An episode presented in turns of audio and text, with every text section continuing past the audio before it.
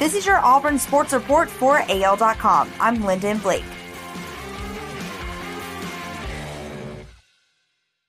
The Southeastern Conference's annual media days will not take place as originally scheduled.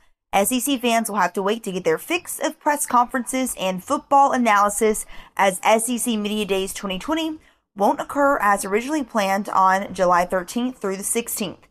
That's according to multiple sources. The league had previously adjusted its week long media event in Atlanta to a virtual only approach due to the ongoing COVID 19 pandemic.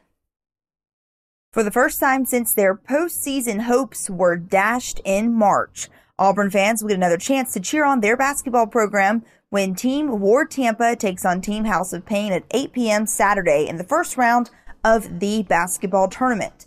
TBT occurs every summer as teams composed of amateurs and professionals face off in a single elimination tournament for a $1 million prize. This year, the 2014 tournament will be the first basketball played in the U.S. since the pandemic started and has had to adjust accordingly. Instead of playing in nine cities across the country, TBT has condensed the event to one city, Columbus, Ohio. There will be no fans, and all the participants will quarantine and be tested for COVID 19.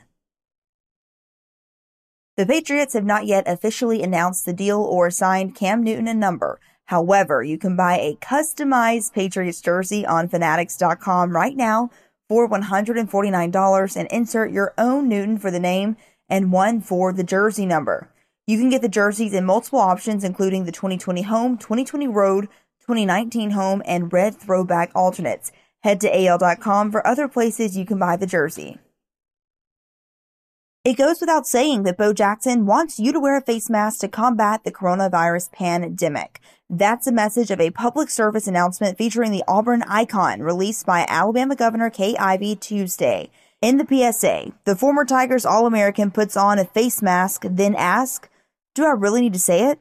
Jackson also appears in another PSA released Tuesday featuring Alabama celebrities, including Alabama football coach Nick Saban and former Auburn and NBA star Charles Barkley, urging state residents to wear face masks. That's your Auburn Sports Report for AL.com. Thanks so much for listening. I'm Lyndon Blake.